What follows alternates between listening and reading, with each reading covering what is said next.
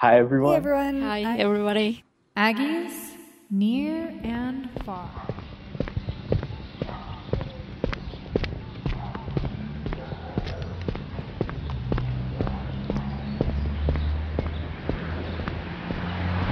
Hello, listeners. I'm your host, Marina Mautner, and today we will be talking with two students who studied in Francophone or French speaking countries in the fall of 2021. I'm here with Evan Pearson. He was born and raised in Atlanta, Georgia, and is a senior majoring in international relations with a double minor in French and global studies. And he has a passion for peoples, nationalities, geopolitics, business, and law. He is a native French and English speaker, and he just studied abroad in Paris, France this fall 2021. How are you doing, Evan? I'm doing great today, Marina. How are you doing? Good, good. Um, you know, just getting back from a bit of travel, which I think you probably are as well. Um, so uh, I'm going to ask a couple questions about uh, your motivations for studying abroad and also about your experience while you were abroad. Um, and then you also did something really cool and recorded some sounds while you were studying abroad. So right. we'll listen to those a little bit later in the episode and get to hear those, and you can tell us a little bit about each of them. Great. So, uh, when did you first decide that you wanted to study abroad, and how did you figure out which program you wanted to do? Yeah, so to answer the first question, I decided I wanted to study abroad. It was kind of two faceted. I was always interested in studying abroad, and I knew that I wanted to return to France because I had gone to France my junior year of high school in 2017 to France with a French family that I stayed in contact with until this year. So we've been very close. And I decided that I wanted to go back to France because I was minoring in French and I've always had a significant passion for France and everything French culture. So I wanted to go back and I figured out what program I wanted to study. So I wanted to do Sciences Po and I knew to do that because it was a very prestigious university in France. It's kind of like the Harvard of France, as they call it there. Uh, it specializes in uh, international relations, politics, and anything really international. So I knew I wanted to go there.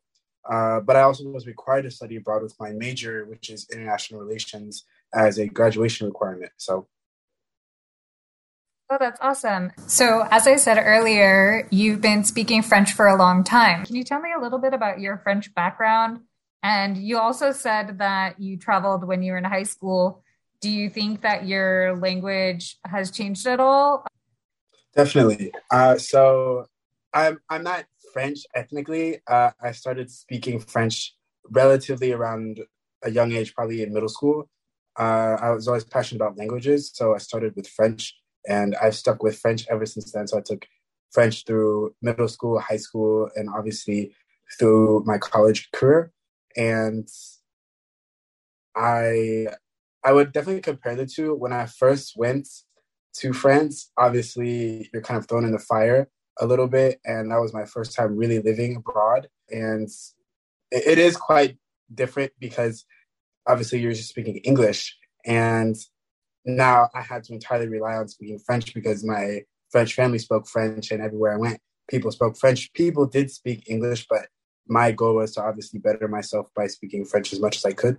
Uh, so it was a large adjustment my first time I was there, but the second time I was there also it was a big adjustment, but it wasn't as difficult. I would say I was on my own, uh, living in an apartment, you know, going to school by myself, cooking, cleaning, you know, finding the grocery stores or basic necessity that you might need. So a lot of it was on my own. I wasn't living with anybody else or with obviously my French family.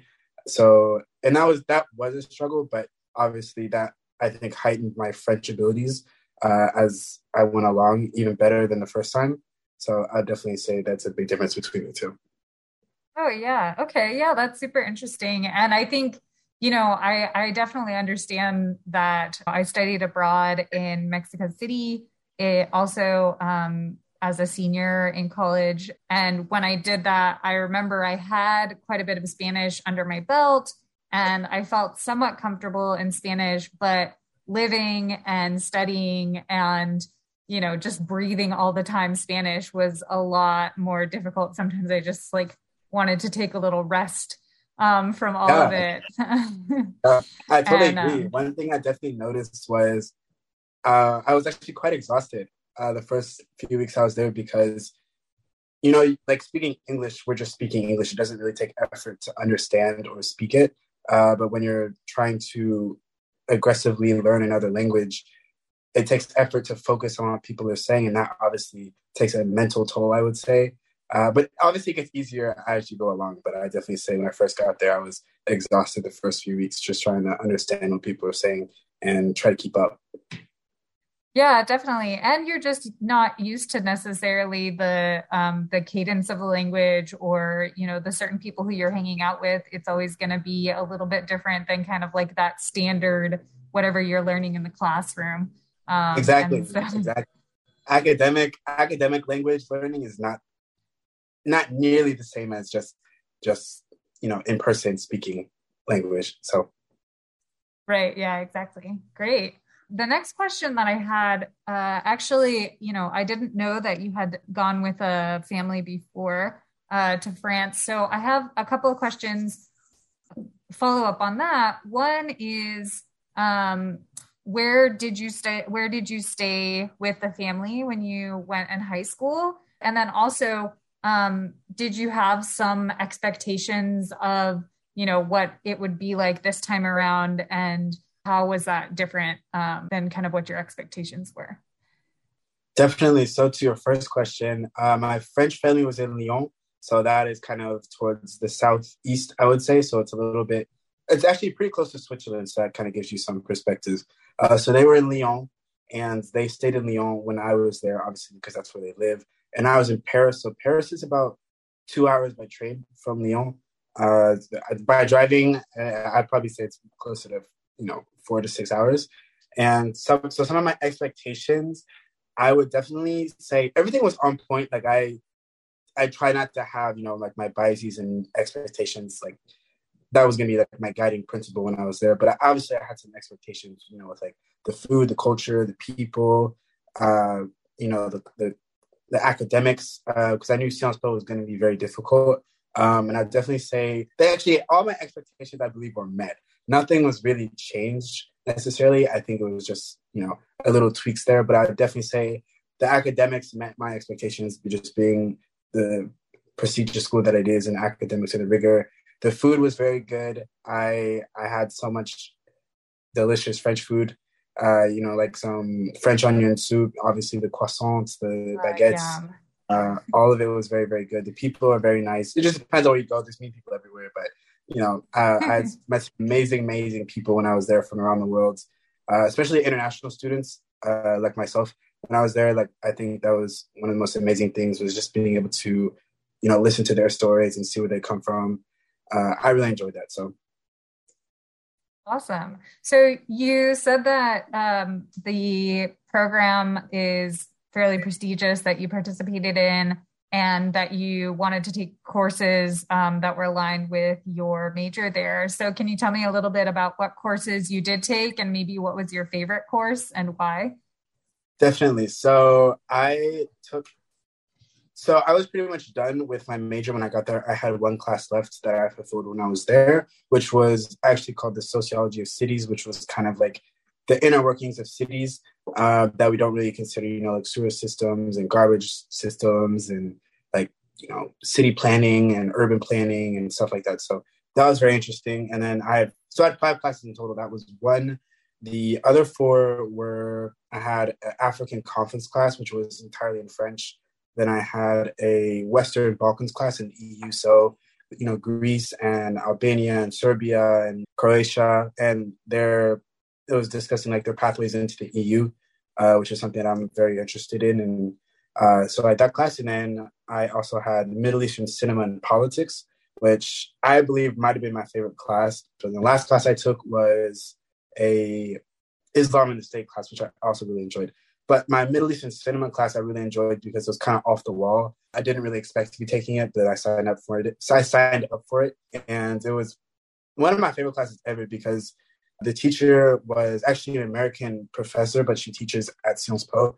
But we just learned about all these different filming techniques and and like Middle Eastern stories and Middle Eastern cinematographers and directors. So I learned so much stuff that I did not expect to learn that I thought was very useful, very interesting, and it taught me different ways of analyzing, looking at just films in general, but especially Middle Eastern films. And obviously, we learned about you know like the histories and politics of different Middle Eastern countries and people's lives. So I thought that class was probably my favorite class. I absolutely loved it. That's awesome. That sounds really interesting. And that class was that also taught in French? That class was in English. I had two classes in French. It was the African conflicts class and the sociology of cities. Okay. Okay, great. So, um, so that must have been nice to take a couple of classes also in English then. Okay, so one thing that we did have some questions from some of our other producers on um, Aggies Near and Far uh, was relating to kind of travel around Europe. So, obviously, being in Paris, France, um, that's one of the largest cities in Europe, and um, and it's very centrally located as well. And so, you are able to access other countries and other cities. Um, what kind of traveling did you do? during your semester or after or before? And what were some of the ways that you were able to do that maybe in a more economical way? Definitely. So, unfortunately, I actually was not able to travel outside of France because school just got super hectic. And, and then I had like some other things that I had to, you know, figure out and deal with.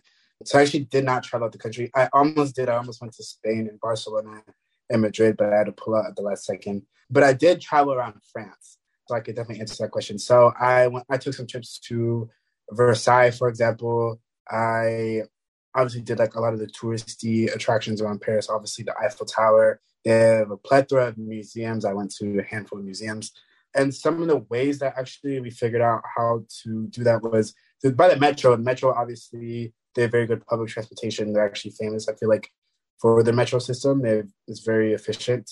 So we would probably get, you know, like Metro cards, you can buy like Metro tickets every time you go. And that's probably the cheapest way to travel around because they still have obviously Ubers and taxis, but obviously that can be expensive. But another way I feel like that was super efficient was the they have something called Limes or like any kind of scooter brands. You can get on those and they're very, very cheap and you can get where you need to go pretty quickly. Like I definitely used those a lot. I feel like because everything was pretty centrally located and wasn't too far from where I was, so I could either take the metro or you know like take a scooter or so. Yeah, that's awesome. Um, yeah, I you know I think a lot of times when you get the opportunity to live in a big city like that, you can just spend the entire semester being you know in the city and still have so many things that you didn't see. Definitely. Yeah, and so I think you know that's pretty common is to kind of just stay near the metropolitan area um, during a trip like that. Um, and so, actually, speaking of Paris, so we have some of these um, these sounds that you recorded while you were there. So we're gonna, I'm gonna play them, and then if you could just tell us a little bit about them. They're all pretty short. Um, so uh, we will start with this one because I think um, you said that this one was um, where you spent a lot of time.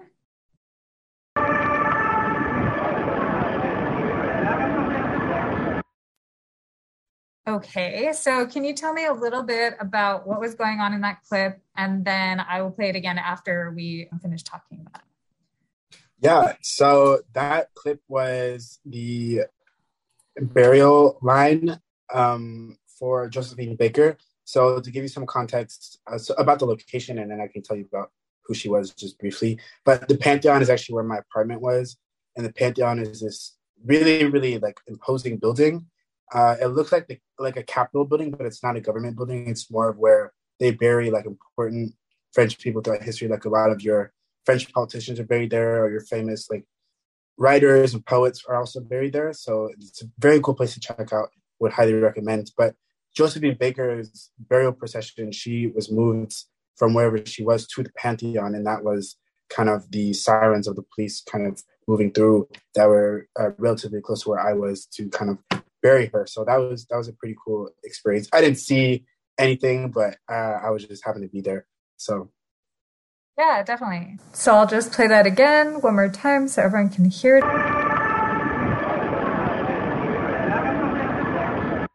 Okay. Um, so the next clip that we have is this one.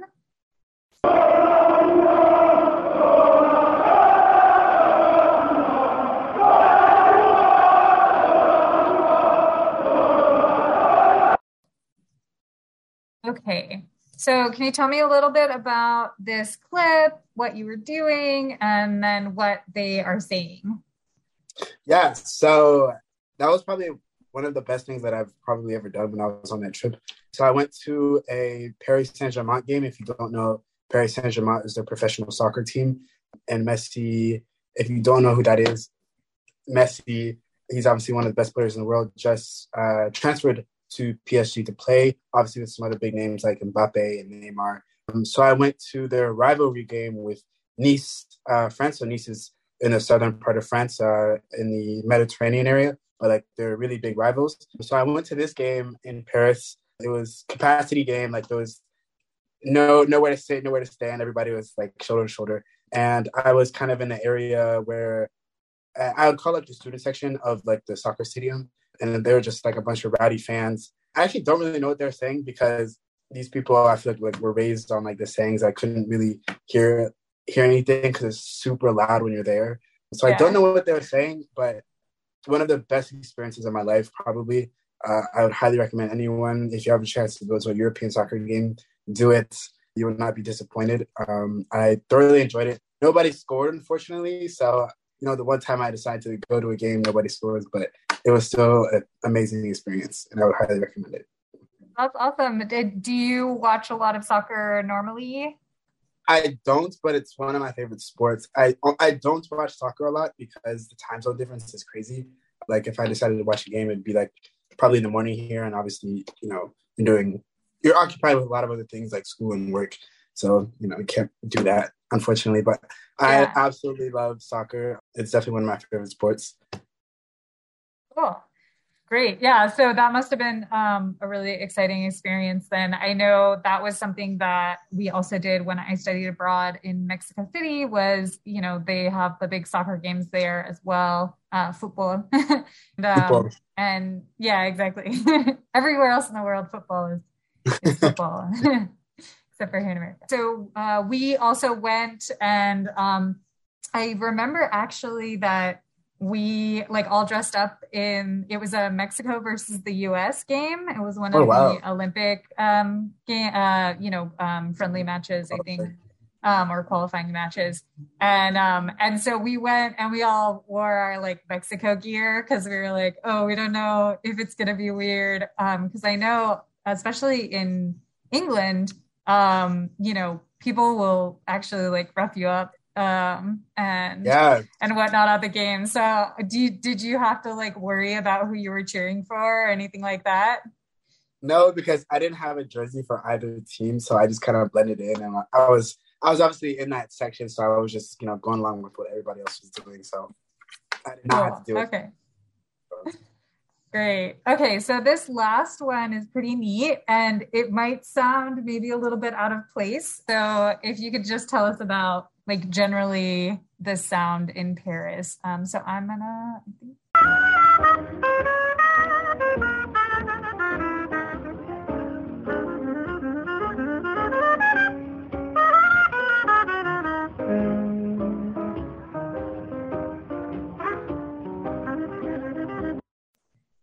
Yeah, so uh, my friends and I, after school, this was pretty close to our apartment. It's actually right across from the Notre Dame. So we were actually on a bridge, and they have these pop-up artists. I don't know them professionally, like their names.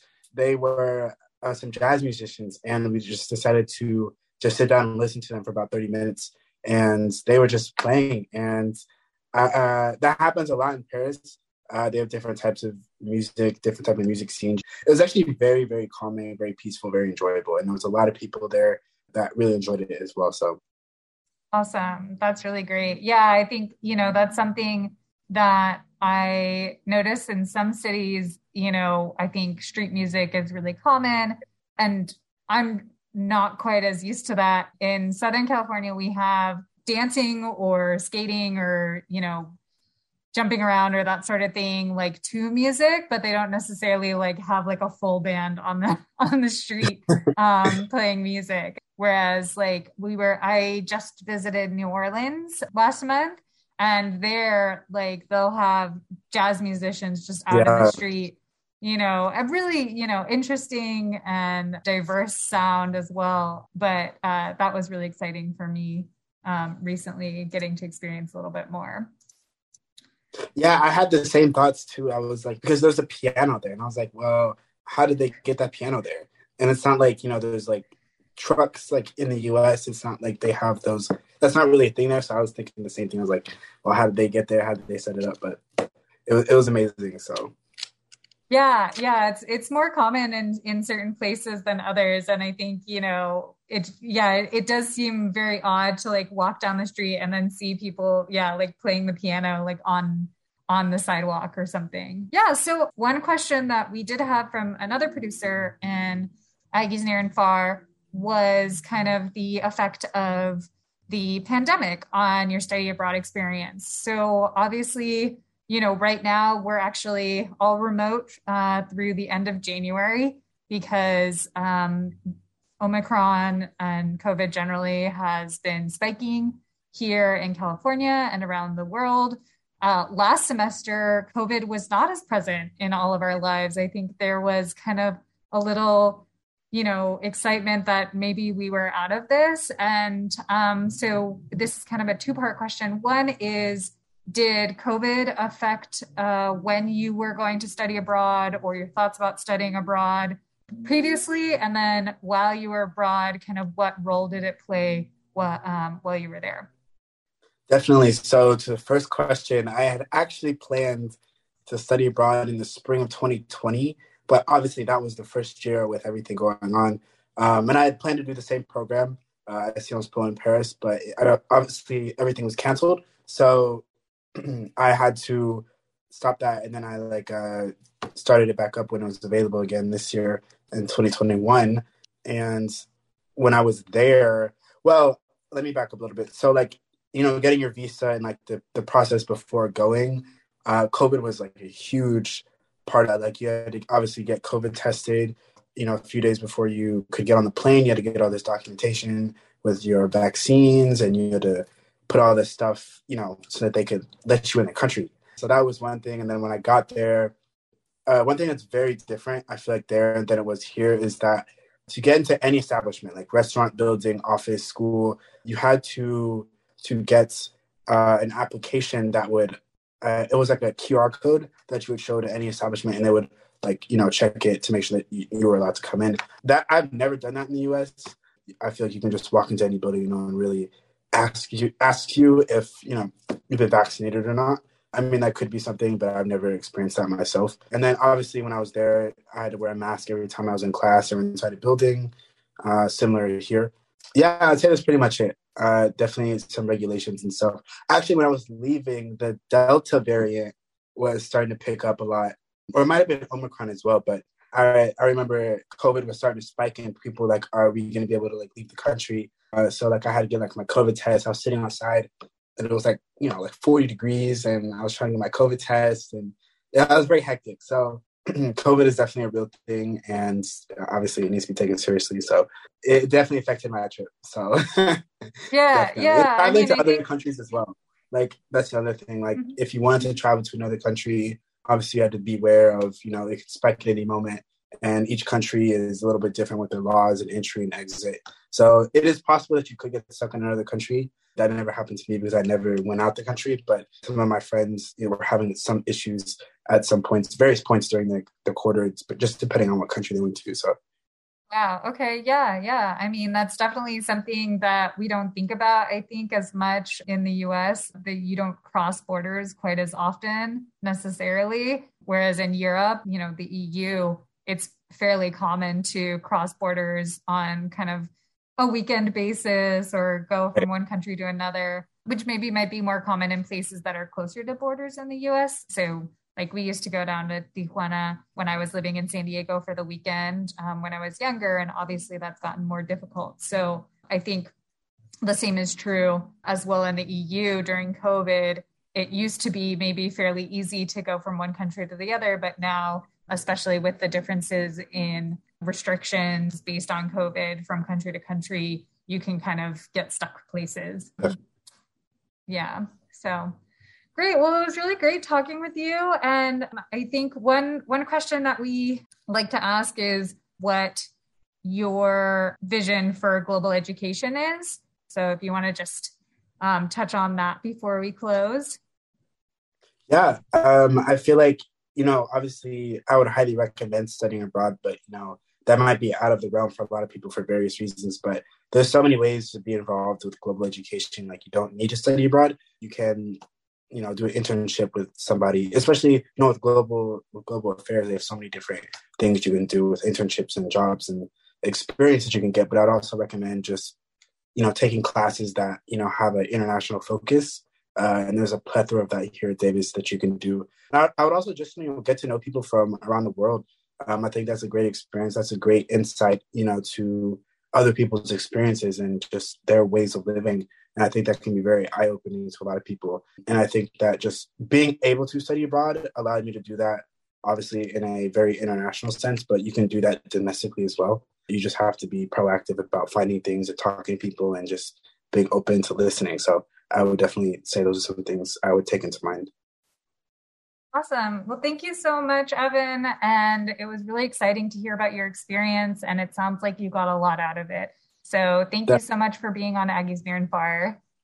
Thank you. Thank you for having me.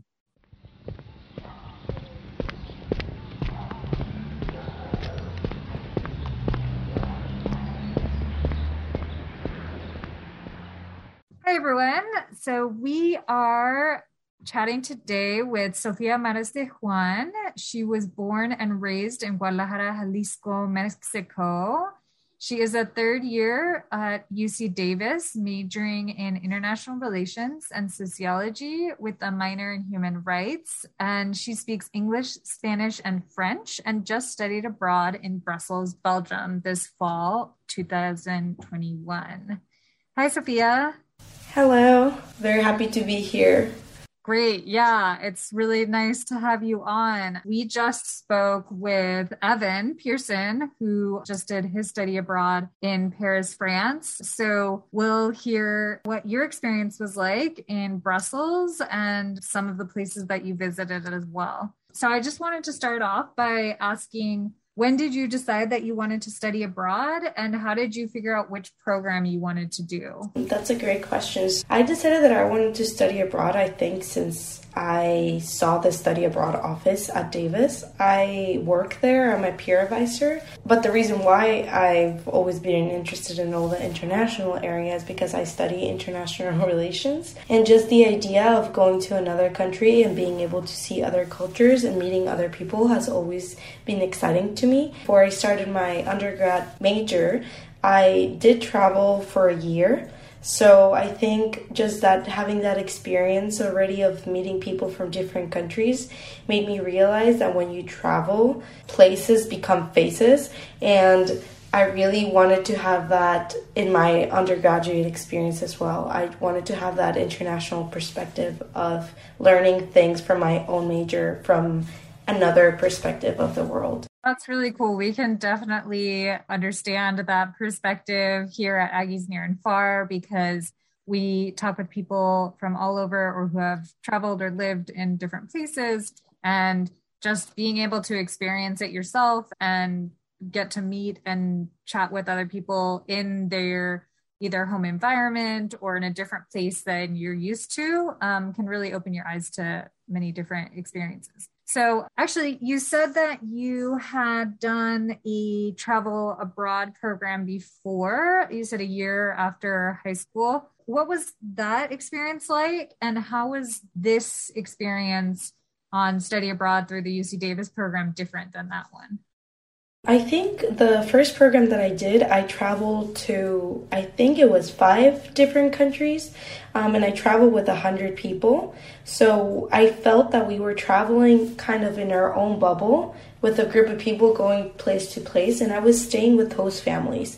So I was really experiencing the culture of the place that we visited, and then we would travel to a different city every week and then to a different country every month. So we were really traveling every day and really getting to know people in a different way because we would do volunteer service everywhere we went. And while I was doing that, I would study two days a week. So it was like online studying. And then for my UC Davis program, it was mainly just, it was in Brussels and I was there for the six months. So I think the experience was very different because number one, I was older. So I did my first program when I was 18, and my second program, I did it right now. So I'm 22 now. And it doesn't sound like a lot of difference, but for everyone that's here, just think about yourself two years ago. And I bet you were not the the same person so same was for me i think being older also the experience changes and being only in one place instead of traveling to every like a different place every week really makes you feel part of the community. And there was one point where i could go to places without having to use google maps and i think that's when i was like okay i i feel more belgian now or this place feels like home. Whereas with my first program i was moving so much that i really enjoyed the places and I really got to know a lot of places in the world. But the experience was different because I never felt that I belonged to any of those places. It was more of like I was getting to know them uh, as I traveled. Yeah, that's a really great point. And I think that many different study abroad experiences can have many different benefits, right? So uh, you said that you were traveling with what was a hundred other individuals when you did your previous one, and so you get to build relationships with those people, right? Because you're kind of bonded to them through this travel experience and maybe not so much to the places where you were visiting, but you do get to kind of get like this potpourri of culture and from your host families as well, kind of an understanding that's that's a little different than when you stick in one place, right? Yeah. Going along that line, what was the program that you did in Brussels and what were some of the courses that you took? Tell us a little bit about that. Yeah, so I chose a program that was research, internship, and had the class component. So the name of the program is uh, Internship and Research in Brussels, but you actually take a month of classes all in French, and you take economics, you take art, and you take European history and all of this in French, and it prepares you for, I believe it's 12 weeks.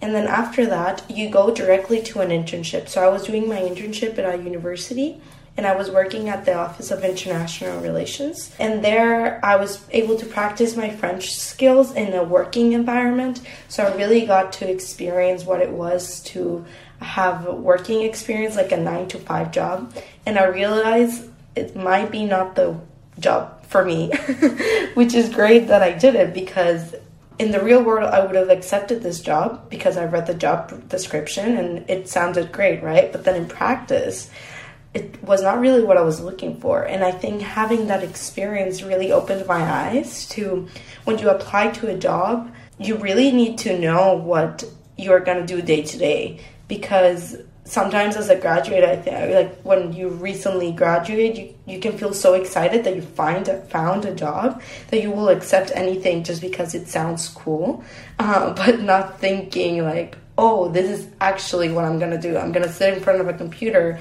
in an office and i'm just gonna see paperwork and that's mostly what I did because it was a very administrative work. And I did not think about that. So I think that's mostly what I was doing. And also, I was doing the research component to it. So I wrote a research paper on identity, uh, specifically on Belgian identity in youth. So this it was like the complete experience. I got to take classes, I got to experience a job in Brussels, and I also got to uh, write a research paper on what I was experiencing at the same time.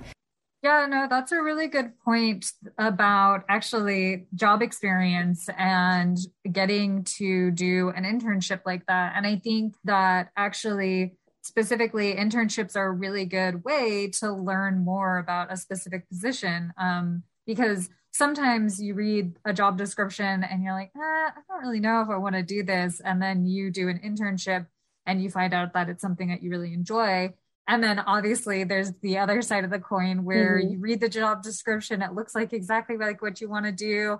And then you start to do it and you realize it's not quite what you expected. And um, actually, I also got a similar experience, um, but kind of the opposite, um, when I did a Fulbright fellowship uh, down in Mexico City at the National Autonomous University of Mexico. I did a nine month uh, research project and it's very competitive so i you know was very interested in it um, but i kind of expected it to be something else. We had a project in mind. The funding was partially secured and then by the time that i got there the funding had fall, fallen through and I had to really kind of change gears and figure out what I wanted to do instead for the internship. And I ended up doing something that was kind of more along the lines of remote work and um, computer based rather than the pilot project that we had originally wanted to do.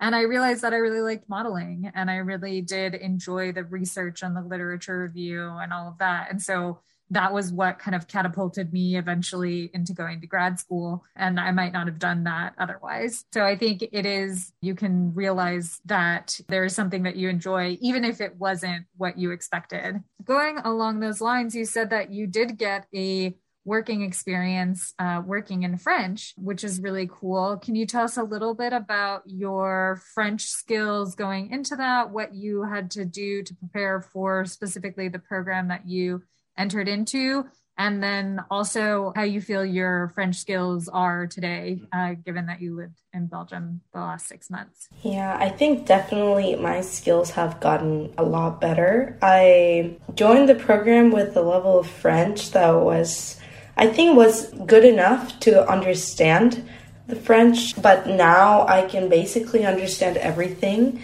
And starting my job was challenging because I think language courses what they are lack the most is the practice part. Just because in a classroom setting you talk with people for an hour and then that's it right? So when you're really immersed in a program that you actually are constantly listening to french you i think you learn by making mistakes and that's the best way to learn.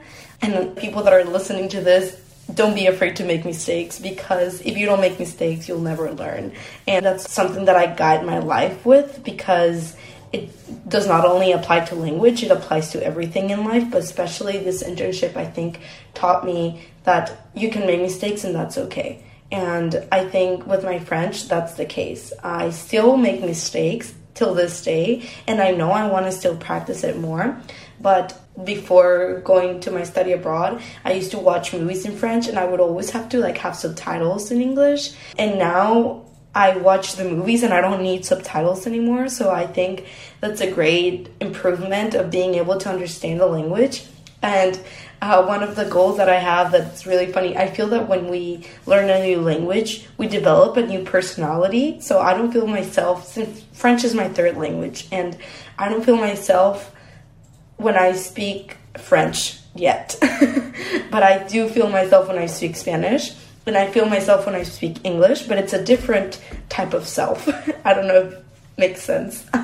yeah, no, that that definitely resonates with yeah. me for sure. I, you know, um, my first language is English, and then my second language is Spanish. And when I first studied abroad, I had taken, you know, middle and high school Spanish. My mom um, spoke Spanish to us when we were little, growing up but my Spanish was really limited. And so when I went to study abroad, it was really tough. Exactly like you said before, it really resonated with me was that you don't get the chance to make mistakes. And I think that's true in a lot of language classes, even at the university level. A lot of times, you know, you read the story, you prep what you're going to say, then you say it in class. And it's kind of like this very performative thing and even the conversational yeah. practice is like you always know what you're going to be discussing mm-hmm. and you always know kind of like what you're going to be talking about but you know that first year or so I, like you said, I didn't really have a voice. I just kind of felt like, okay, I was responding to people. I had like, you know, it was like either very professional or just like, you know, things that I had practiced saying.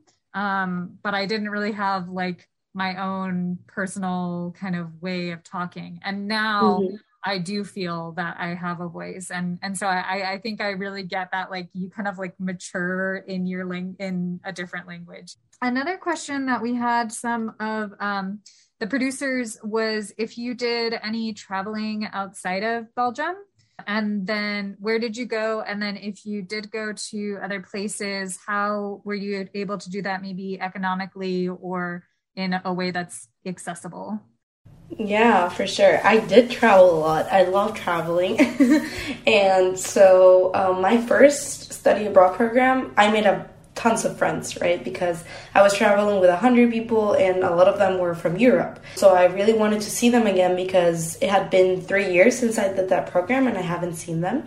I think the best way to travel is if you have friends in other places, then going and visiting them is always a great idea because you can travel without having to pay where to stay. Um, and I think that's how I travel the most. But also with the friends that I made during my studying abroad, so I was staying in a house with five other people, and they were all from different countries. So my housemates were all in the same situation I was that they wanted to travel and like go to other places. So I'm really that type of person that in their free time starts looking for flights.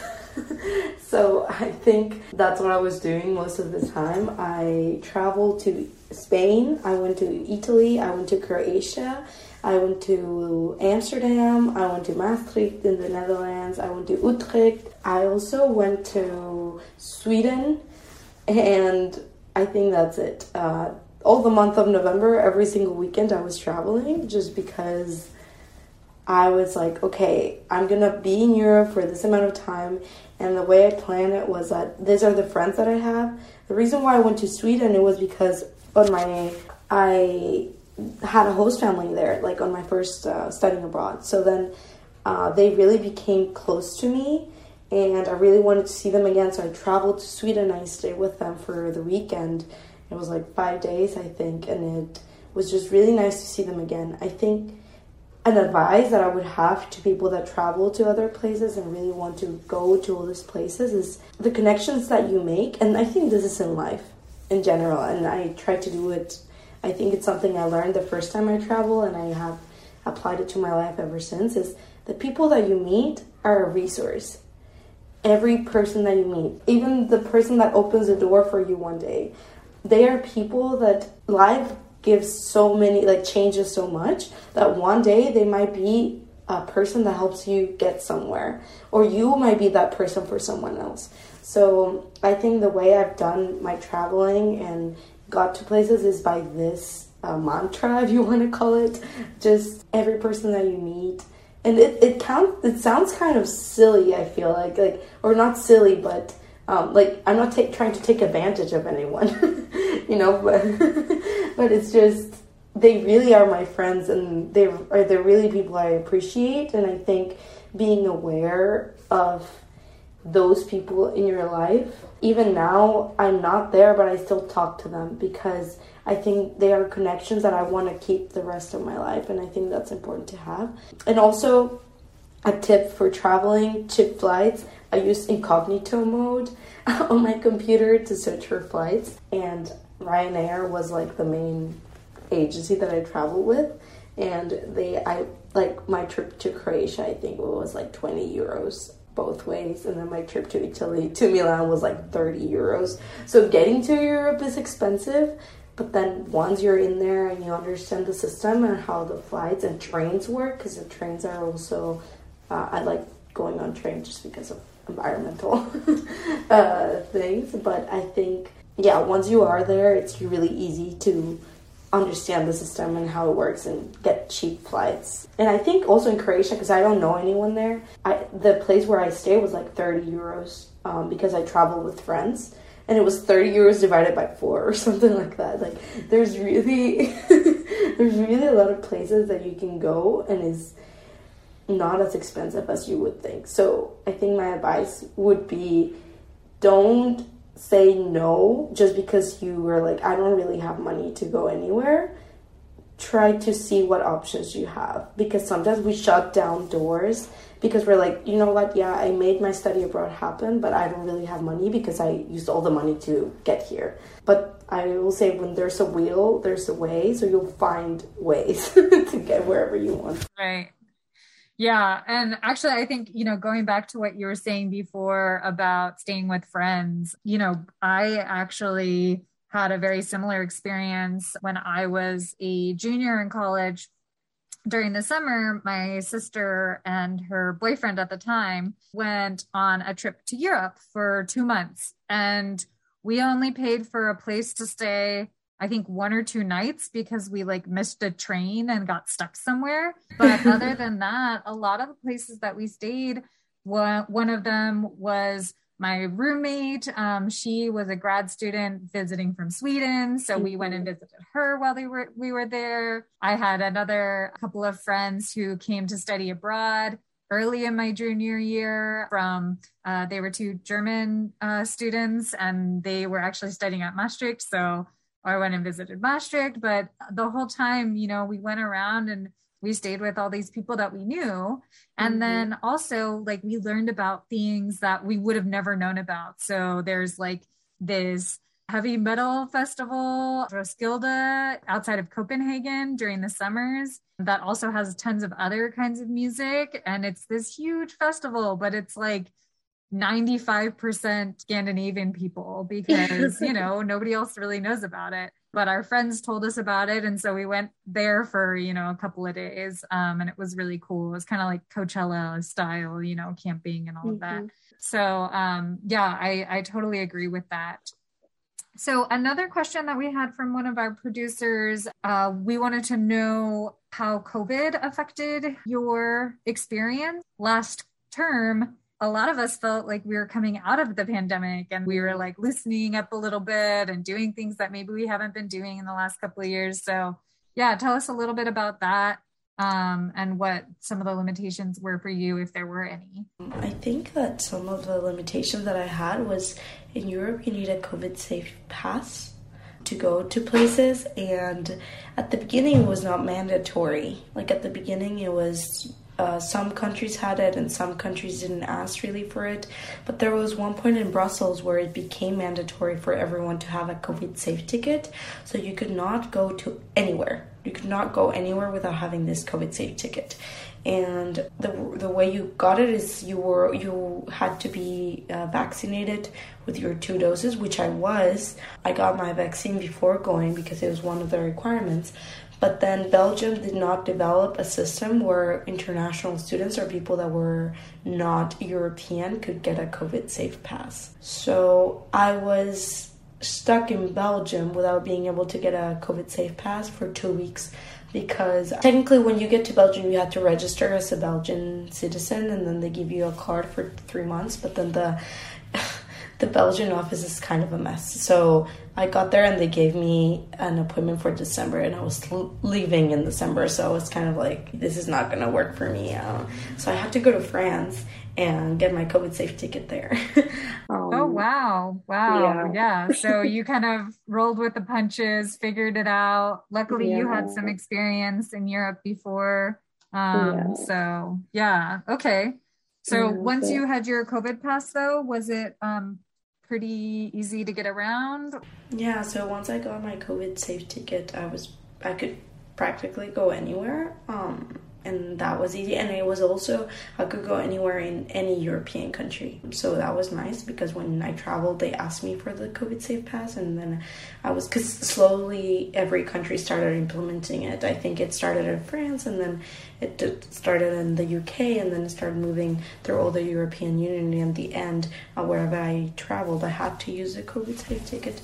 So at the end it worked out pretty well, but I got really frustrated for those two weeks because I felt really powerless and I I just felt that I think it was the first time where I felt that I didn't have control and I really felt I was not in my country and I could not do anything about it and I think that was really frustrating.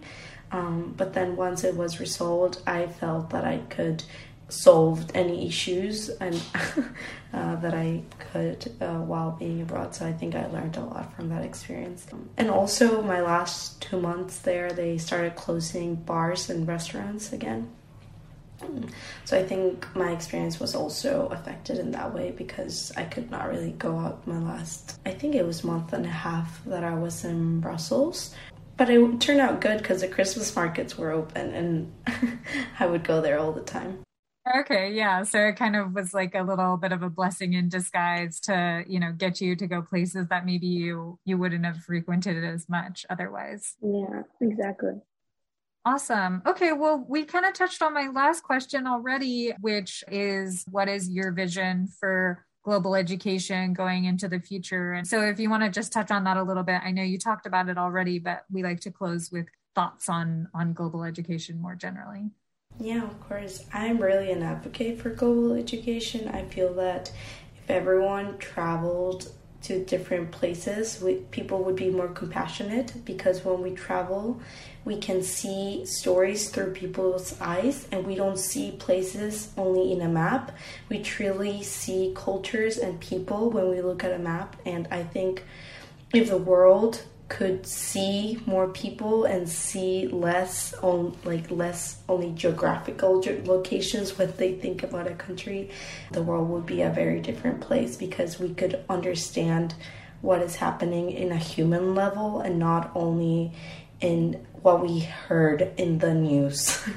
So one of my goals in life actually is to just empower people and share with people that traveling and studying abroad and just learning about other countries because we live in a world where you can travel in your computer. Like you can be in another place, meet a person from another place in your computer. So I think when we realize that people can be stories and each person is a, a story and a culture and not only being in earth, um, then that's when we will really start seeing changes in the world. So Awesome. Well, thank you so much. And I'm sure all of your experience will either encourage others or give them some insight as, as to what to expect when they study abroad.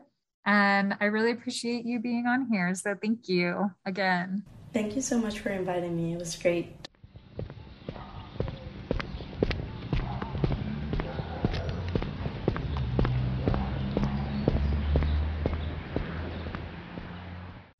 Hello, everyone.